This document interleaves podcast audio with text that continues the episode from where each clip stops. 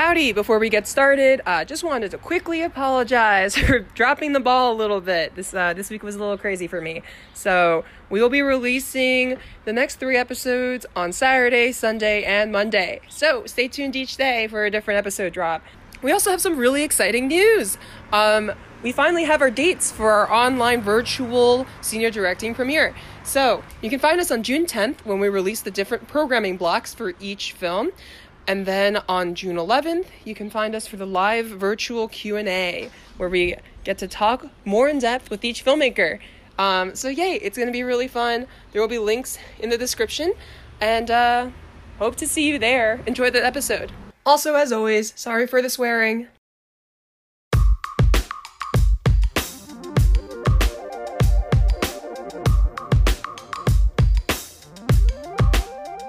Welcome back to the 2021 Northwestern Senior Directing Podcast, a podcast where the students of the 2021 Northwestern Senior Directing cohort share stories about making films during the pandemic. I'm your host, Ray Tang, and I'm excited to be speaking with my friends about their artistic backgrounds. Today, we're speaking with Marissa Ray. Marissa Ray is a writer and director raised in Skillman, New Jersey. She's currently a senior at Northwestern University studying film and English literature. Though her main goal is to entertain, she finds that much of her work, at least the decent stuff, has to do with outsiders and outcasts and how they interact with an established community. In her free time, she enjoys listening to and playing music, adventuring with friends, and logging way too many hours playing video games. Mars, thanks for being here. Thanks for having me. This is exciting. yeah, it is really. It's been really fun to kind of just talk to all of our people in our cohort about their life. Um, but what what have you been up to? How's uh how's spring quarter treating you? Spring quarter. I mean, so we had to do pickups recently, so that was like a whole like very hectic weekend. Um, mm. And uh, aside from that, I think as soon as that was done, I kind of vegged out for a little bit and ignored way too many of my responsibilities. Oh, totally. totally. I logged some hours on Hades, which is just like I could just mindlessly like slay ghouls and things. You know, looks, classic like stress relief. It's yeah. a really good game. Highly recommend. It feels like a very pandemic oriented game, honestly. It's just like mm. you keep doing it over and over again. Things are a little bit different, but barely. Each yeah. time you're just trying to get out of hell. no, then... totally. I um it's it's also crazy cuz like I totally get the vegging out thing. I just worked a like like a professional film set this past week and like it was like um the most exhausted I've ever been. And Saturday I had my own version of vegging out of like just hanging yeah. with my friends, drinking some beers, like just yeah, hanging. And like, that'll do what, it. What does it look like for you? Like, what does um, what does vegging out? Like, is it just video games? Do you have more to your process? Um, I also, I mean, like, I pull out my guitar sometimes, and I try and learn new tabs. Mm. I think mm. like learning tab, like chords are easier and I can sing along to them and it makes it sound a little bit better. But tab is where I can literally like lose myself and be like, okay, I'm very bad at this so far. No, we'll see if yeah. I can get any better. Wait, how long have you been playing guitar? Uh, sophomore year, so like going on three. Gotcha. Two so far. Mm-hmm. Um, I I feel like I remember that. I um, think you were definitely present during some of the first attempts, and I'm completely mm. self taught, so I don't actually know anything about it. but I can hit the string and the sounds get made, and hey, that's the main thing. I'm sure you're great, and it also just sounds like a great activity to kind of edge out. And also, are you the kind of director like are you able to look at your footage right after shooting? No, because okay, slightest. So that's a common thing because other people have told me like that's insane. Like you should look at your footage, but I'm like I just can't. I'm just too drained. Like, I think I, I feel like it is the right practice. I know that you should be looking at your footage, mm-hmm. but here's the thing: as soon as I'm done shooting, I'm like, I don't want to be any part of what I just did right now. I yeah, need yeah. some distance. And there's also like I don't at right after I've shot, I don't want to know how I've messed up. I know I've messed up because like mistakes get made all the time. Right. But right after, I'm I'm I'm feeling good. We're done. Some against all odds, usually something got made. I don't want to know where we fail yet. No, I got I you. can know I... that later. yeah, yeah, yeah, yeah. Like it's just like we want to live in that ignorant bliss for a little bit longer. Yeah, just for a bit. Yeah. Um. So, anyways, let's jump into the first question, which is um, sure. as listeners of the podcast know, I've been asking everyone. Um, but uh, it's something that I was like was given as advice uh, when I was like I think a sophomore. Um, it's like that I should be paying attention to what I'm responding to when I'm watching TV mm. and film, and more specifically, what I think is missing in the things I watch. So, my question to you is what do you think is missing in the film and TV that you watch, and how does your work reflect that? Hmm. What I think is missing. I don't know. I mean, I guess the the easy answer is like representation. You know, for mm. for us in particular, for me in particular, like I'm I'm mixed. That's a big part of who I am. Right. Um, I think the only I, I met I've met one person with a similar ethnic background to me. That was a Oh, really yeah. weird moment. That's never happened before. um, Right. But one person in my life, except for my brother, Mm-hmm. um, which it always like yes i like representation but also i'm aware that like there aren't actually many people like me and Yeah. so it's like t- it's, it feels like almost too much to ask to be like can you cater to my specific needs when there's so many Yeah. other issues to be had um just in general there's right now there's a surge for diversity which is a good thing right. um, but I do wonder like the balance between like diversity and then like tokenism, right. you know, and like the, where where where can we exist in that spectrum? Like, what does it mean to write characters who don't look like you? Like, like how much can you do? And It's it's it's it's been sort of something that I've been thinking about, especially because some of my uh, white male friends who are writers who are like, I want to be, I like, I don't want to be the person who only writes about white male people. right. Um, yeah. But on the other hand, if I write people of color and women, um, and like non-straight people in a token way or alternatively incorrectly, mm-hmm. it's also a bad thing to do and so i, I guess there's there's that um uh sort of i don't know something to navigate when writing and like Right. watching the things and kind of investigate like watching something and being like why are you, why are you like this Right. i don't know No, I mean, there's like the balance. here No, you're good. It's like the balance of like um it's the balance of being able to write outside of what you know, but also not telling a story that isn't your own. Like it's- exactly that's It's, like the yeah. most difficult thing to strike, and like um yeah, like for white, white male filmmakers, that's especially difficult. And I also want to go back to something you were saying earlier that was resonating with me, which is like this idea that like I mean, as much as like it's cool for representation and to like you know, at least I'm speaking from my personal experience. It's cool to like, you know, sorry, be a minority Okay. filmmaker. Um, like, at the end of the day, like, we want to be known as quality, like, quality storytellers, and not like as just like, oh yeah, she's the minority filmmaker. She's the like, you know, Right. like, yeah, she tells women's stories. for a while i was shying away from writing like cultural and like yeah, cultural things like because the i mean you know uh to a certain degree what the things i write they Yeah. have really nothing to do with um like me or my culture or like who i think Mhm. i am or like even if it is it's by like multiple allegories and like Yeah. um, analogs yeah, rather than being like this is a story about my family Mhm. and this quarter actually i've been trying to do that more consciously Mm. um because i don't i don't, I don't know why i just kind of was like there's either there's not much to write about when it comes to me and or like this is my life and i don't really want to investigate it through fiction. Right, um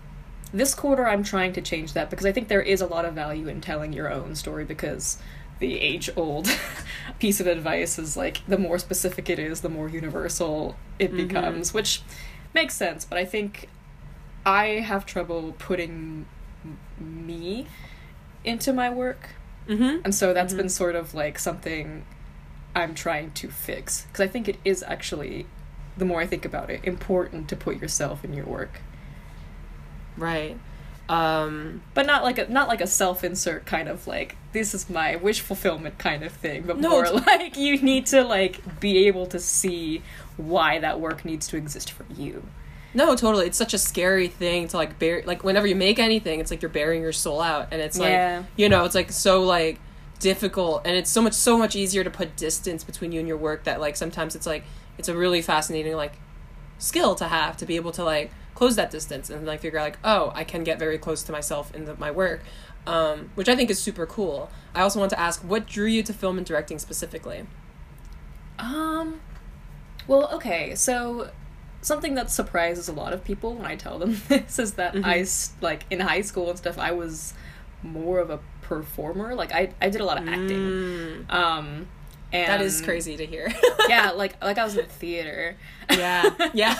wow. um and like specifically musical theater i liked singing and i liked acting and Wow, like that okay. was a whole thing so i was an mt person i wasn't an mt Mm. person but i was in that group along with you know the marching band and like Right. my my neighborhood crew so like i kind of floated but i definitely was in mt Mm. um and i i guess like that that sort of realm felt cutthroat in a in like kind of a shallow way and i guess like that happens Mm-hmm. in most artistic disciplines actually the more i've like learned about them um How do but you i mean? guess i feel like they're like all of the artistic disciplines that i've like been a part of i've done like music and acting and writing they all Mhm. feel kind of like like everyone's kind of judging the quality of your work right. which is natural um, but it also feels because they're artistic disciplines it feels so much more personal i feel like if i'm Mhm. writing an essay right i mean i'm, I'm also an english major if i write an essay and it's Mhm. bad and so and one of my peers is like this is bad i'll be like okay all right Right. that's fine Yeah. um and it but on the other hand if i write a script and someone says this is bad i kind of like all right well this was like kind of a part of me that i had to exercise so it feels Yeah. like a weirder thing to be like all right to be to be judged about um It- yeah, it's like intensely personal rejection. Like right and Yeah. that's why that's why so many like pr- writing professors are so like like even and they don't really Mm. tell you if they like your stuff or not but also Yeah. you really still crave that validation so you kind Oh. of want you want to know if they Yeah. like it or not but they will never tell you because purely Yeah. because of, of like how personal it is and so i, I just think it's like like a very interesting push and pull with all of these like very personal uh career choices Right. Right. So, I guess that makes sense. Was it like is that like the initial reason why you were shying away from writing? Because like I guess like because you were originally a performer, did you shift towards writing more or like directing more? If that makes sense. I think I shifted towards writing, and I wanted to give Mhm. directing a shot because I uh, sort of like the idea of having more control over what happens on a greater scale. Yeah. Mhm. And I've also worked with bad direct. Like I'd, I'd acted under bad directors, and it was like, well, I guess I, I think I could do better than that. Yes. Oh my god. Yeah. It's so it's so freeing. It is. It's freeing, and then you get in the role, and you're like, "Oh my god, this is off. This is so hard." Yeah. so much more than I thought. It's so much more than just like telling people what to do, but it's like weighing a lot of options and making choices that you didn't know existed. Oh, 100 percent. I mean, it's definitely a moment of like this is awful. Like Yeah. yeah. um, I, so I guess like I was interested in directing because of the control you have over the story, and like I've always been someone who's really interested in symbolism and allegory, and so that's something that you have Mm. more control over as a director than an actor. I also was just like getting tired of acting because acting is like less about. Well, it is about what you can do, but it's also like what you look like and um, Yeah. what kind of like vibe you put out and Mm-hmm. um, I guess at the time, you know, when I was when I was in high school, I was like, well, writing and or and or directing feel more like they're about what you can do. I don't know how Yeah. true that is anymore.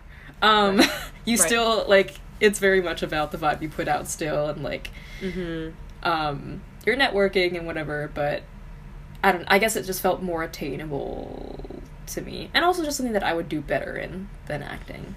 Yeah, that totally makes sense. And I think like with acting too, it's a lot of like you're waiting for an opportunity to be like given to Mhm. you, and then like with writing, like you're able to kind of make your own opportunity. Like it's just like a very, um, yeah, I can totally see that. Like it's just it's just like a different um way of going about um how to showcase your work. Um, but yeah, okay, let's transition to talking about your film, uh, which is Exquisite Corpse. Oh boy.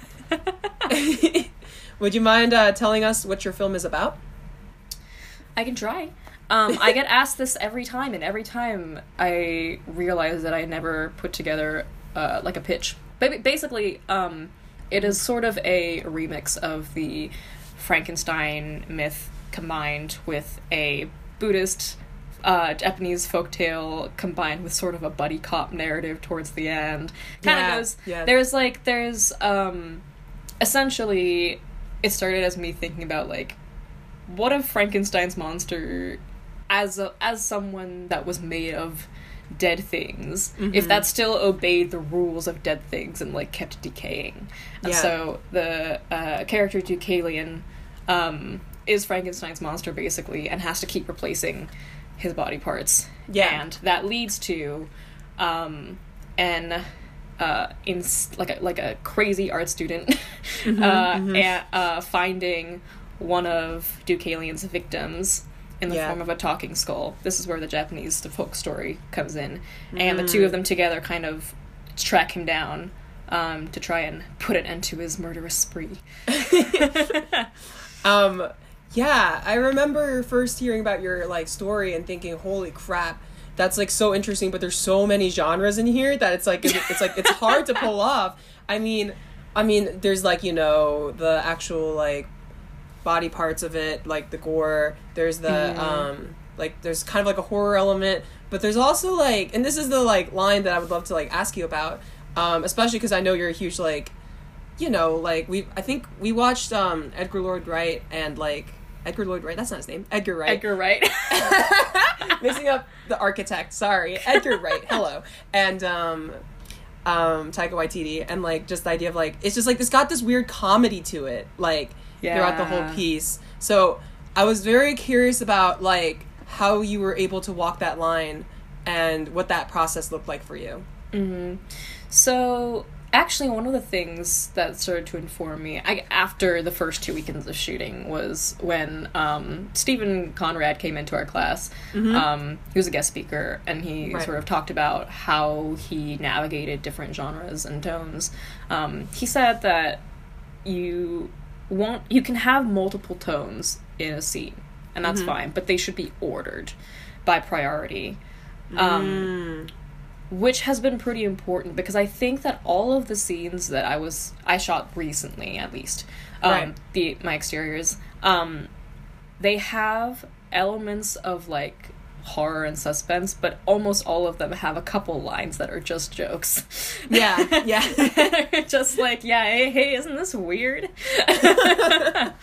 um and so to kind of look through that and decide whether this scene is more of like a meet cute or Mm. so or if we're going to like okay this is a murder scene so we're going to treat it like a murder scene regardless of what the characters are saying Right. um, and that was kind of helpful. I also think my actors, I was just really lucky in that they can do a bunch of different things. So I think um, there was only like one take of one of the characters. So th- there is there's basically um, a scene where the art student spills water on Right.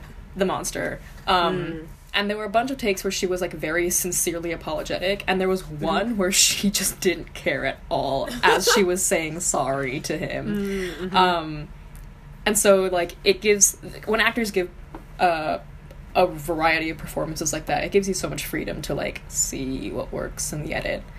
Speaking of performance, um, because we did we ran a lot of directing labs in the fall with like where each like the whole class was able to evaluate um like one director and how like they were communicating with the actors. It was a really cool exercise. But I remember with yours it was so unique because you had such communication with your like talents. Like I remember Yeah. like distinctly thinking, wow, like this is like a full on conversation. It's not like the director like you do this, you do that, yeah, yeah, yeah. But like it's like, what do you think? How do you feel? Um, and so would you mind expanding more on that relationship and sort of like where that, like a why why does that work for you better, and then b like what does that look like for you?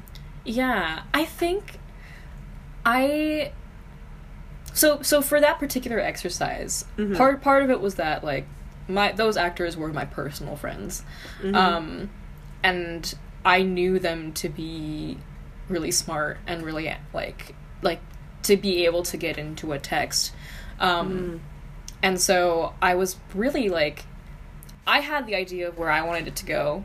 Mhm. I was maybe asking some leading questions, um, but I did also want to want to see what they brought to the table. Yeah. Um, and also sometimes like the conversation creates something that is better than both of your ideas. mm-hmm. Um, yeah. And I can't remember a specific time when that happened, but I think recent uh, during the directing lab. But um, this weekend, I was talking with one of my actors about how his character, like, was one of those people who sees, who like perceives a little too much, and like ends up being kind of the person that people.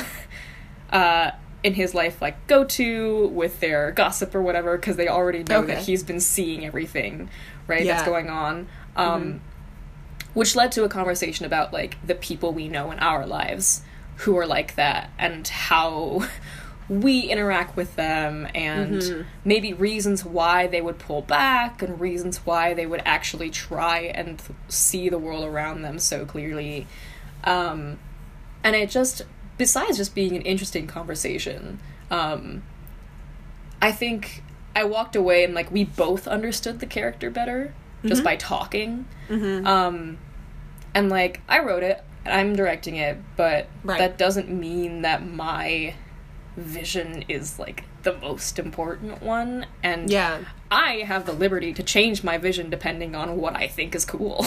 Yeah. So if my actor comes in and is like, "Hey, how about this?" and I'm like, "Damn, that's way cooler than I had than I, what was something I thought," or like, "Wow, that adds a, a layer of nuance that I really love." Yeah. Um, I I trust the actors that I brought in at least to to be able to play around with that. And if it doesn't work, it doesn't work. But Right. especially in a rehearsal space, like I just want to see the possibilities. Oh yeah. Yeah. Yeah. That's that. It's like the bogus auteur like. Oh yes, I have to have the singular vision, but I love that like you're sort of like subverting that and being like, no, like other people have ideas, and like sometimes like you know, no, their ideas can come from anywhere. Yeah, exactly. And I think like I actually read uh maybe watched an interview with uh Taika Waititi on this where he was like being a director is literally just like listening to all the ideas and picking the best one. Like you don't like it's not just that you have all the ideas and yours are the best. Like Right. it is just I think it's just as valid for a director to like basically like steal a bunch of other people's ideas and be like the co- the the combination of these ideas that I've stolen that's my vision. Yeah.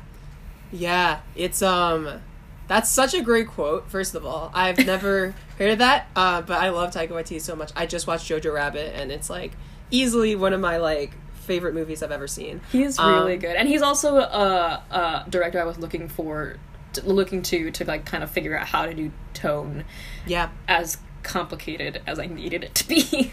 Oh yeah, he's just so um it's so like weirdly diverse and broad what he's doing, but then like it's also so specific that it makes you think like, oh, like he planned it all along. Like he it's just like but like it's just so intricate and so um it's so intentional. It's just so great. Um, but enough love for uh, Ta- uh, Taika Waititi. Um, going back to Ex- Exquisite Corpse. Um, so you were talking about earlier how you guys had a very interesting production schedule, and that Oh, uh, God, you had to you had to kind of split it half half um, with the winter and the spring. Mm-hmm. Um, what was that like for you? Did you experience any challenges with that, or was it rather easy to get like slip back into the swing of things? I think. I mean, so so pickups are always going to be a bit scattered because just by nature of like you thought you were done, Mm-hmm. you're actually not.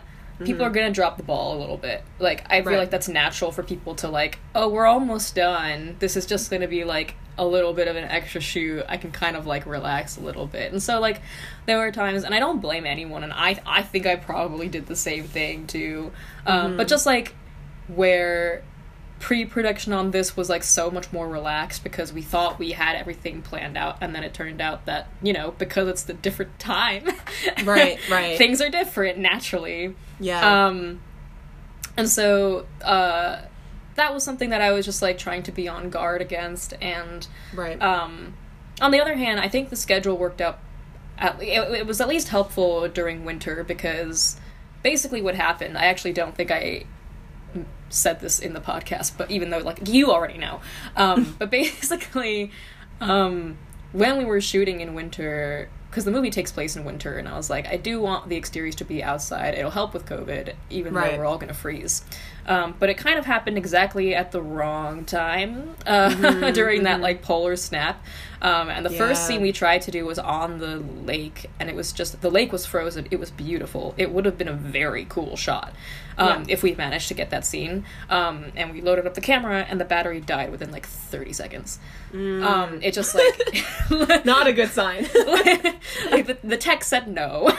Um, and frankly, that was a good call because, in good conscience, like I probably could not have made anyone stay outside for the hours that we would have needed for any of the other scenes. oh yeah. Um, yeah. And so like the camera said no, and then my AD Ariella said Yeah. absolutely not. you will not be endangering people's lives. And I was like, it's not that cold. And she was like, it's like zero degrees. Yeah. Yeah. I was like, okay, Ariella, you're right as always. Mm-hmm, um, so we moved all the exteriors to spring, which was kind of like art. Like for a moment, I was like, oh my, but my vision, because like it's supposed to look cold, and she was like, it's gonna still look cold in April. It's Evanston. Right. It's- um, Man, Ariel's gonna love listening to this later. I mean, she yeah. was a lifesaver on the first Yeah, two yeah. weekends. Um, and uh, so I, I like we so we moved all the exteriors. And the thing is, half the movie was exteriors. So for a while, we were like, I was cutting with my editor, and uh, we didn't have half the movie, and so. I said, I guess we'll have to treat each scene like its own thing, which is good practice anyway. Yeah, Because each yeah. scene should stand alone to a certain degree. Um, But in terms of pacing, and like, I remember taking it into the classroom, people being like, I'm not sure what's happening. And I was like, that's because it's not there. yeah. Yeah. that's because we've shot half of the thing. You got the, you've got like the beginning, the end, and like a one-off scene in the middle. Like you did, you didn't have the plot.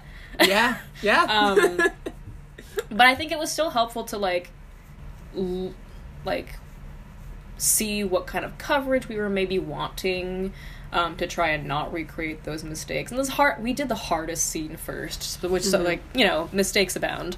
Um, Right.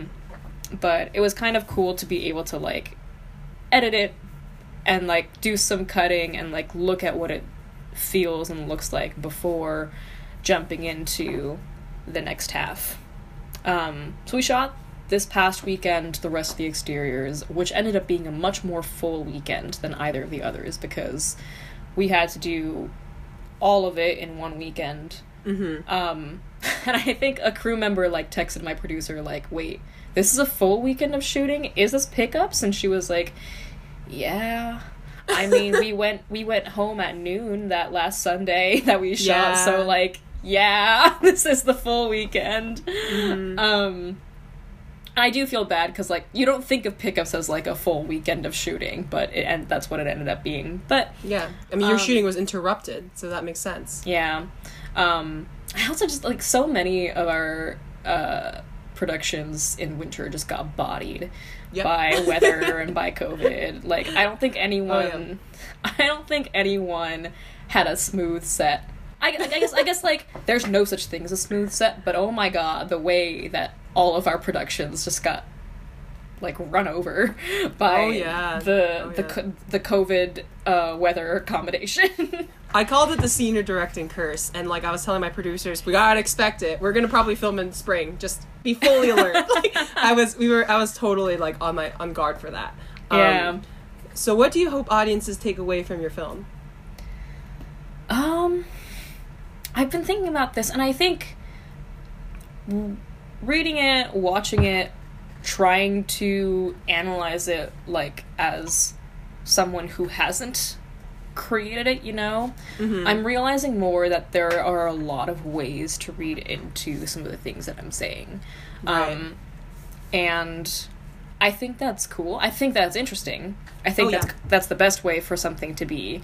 But I am Mhm. also a little bit nervous about like, um, because like th- this this, if you look at it, some ways it could be about like like me feeling kind of like I steal pieces of as a mixed person, like feeling like I steal bits of culture from my different Mm. backgrounds and like kind of feeling weird about that. There's Right. that. Um, but I was re- reading it one day, one day and I was like someone could really easily take this as like some like a, uh, an allegory for colonialism, which is not how I intended it. Creates Mhm. a very different read of it. Yeah. Um, and like, I guess part like I'm trying to keep all of the characters very nuanced. And like I'm one of my playwriting professors says like don't ever judge any of your characters before they do anything because that is a recipe for failure. If you if Yeah. you prejudge your characters, the audience will know whether you Mhm. like or dislike a character, and that's an immediate turnoff. Um, Interesting. yeah. so I'm trying to do that. I think that that uh, I think I didn't do that, and that helps create a more like balanced viewing. Mm-hmm. Um, I don't know if I want to say what I want people to take away from the movie because it was more me exploring a concept than trying to give a message. Um, which, for me at least, I found that when I write trying to like say something, it turns into a TED talk. yeah. rather yeah. than like a movie and so i try to avoid that it's more of a question that i've been thinking about and so Mhm. if an audience comes away also thinking about that question and being like hmm interesting i think that's all i need and if they come away with like specific like either moral or um like thematic statements that's cool i probably didn't put them in there Mhm. um, Right.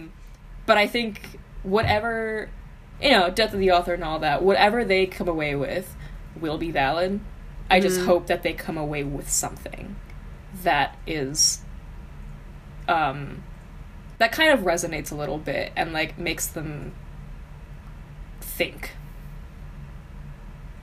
Well, listeners, you can decide for yourself about how you interpret Exquisite Corpse at the senior directing premiere. Boom! Wow, I, am getting so bad at these segues, like progressively, as um, as these podcast they episodes were bad. I think there's they're they're they're efficient. You're like transitioning Oh, yeah. to, and I was like, wow, we're Yeah, yeah. transitioning. Got it.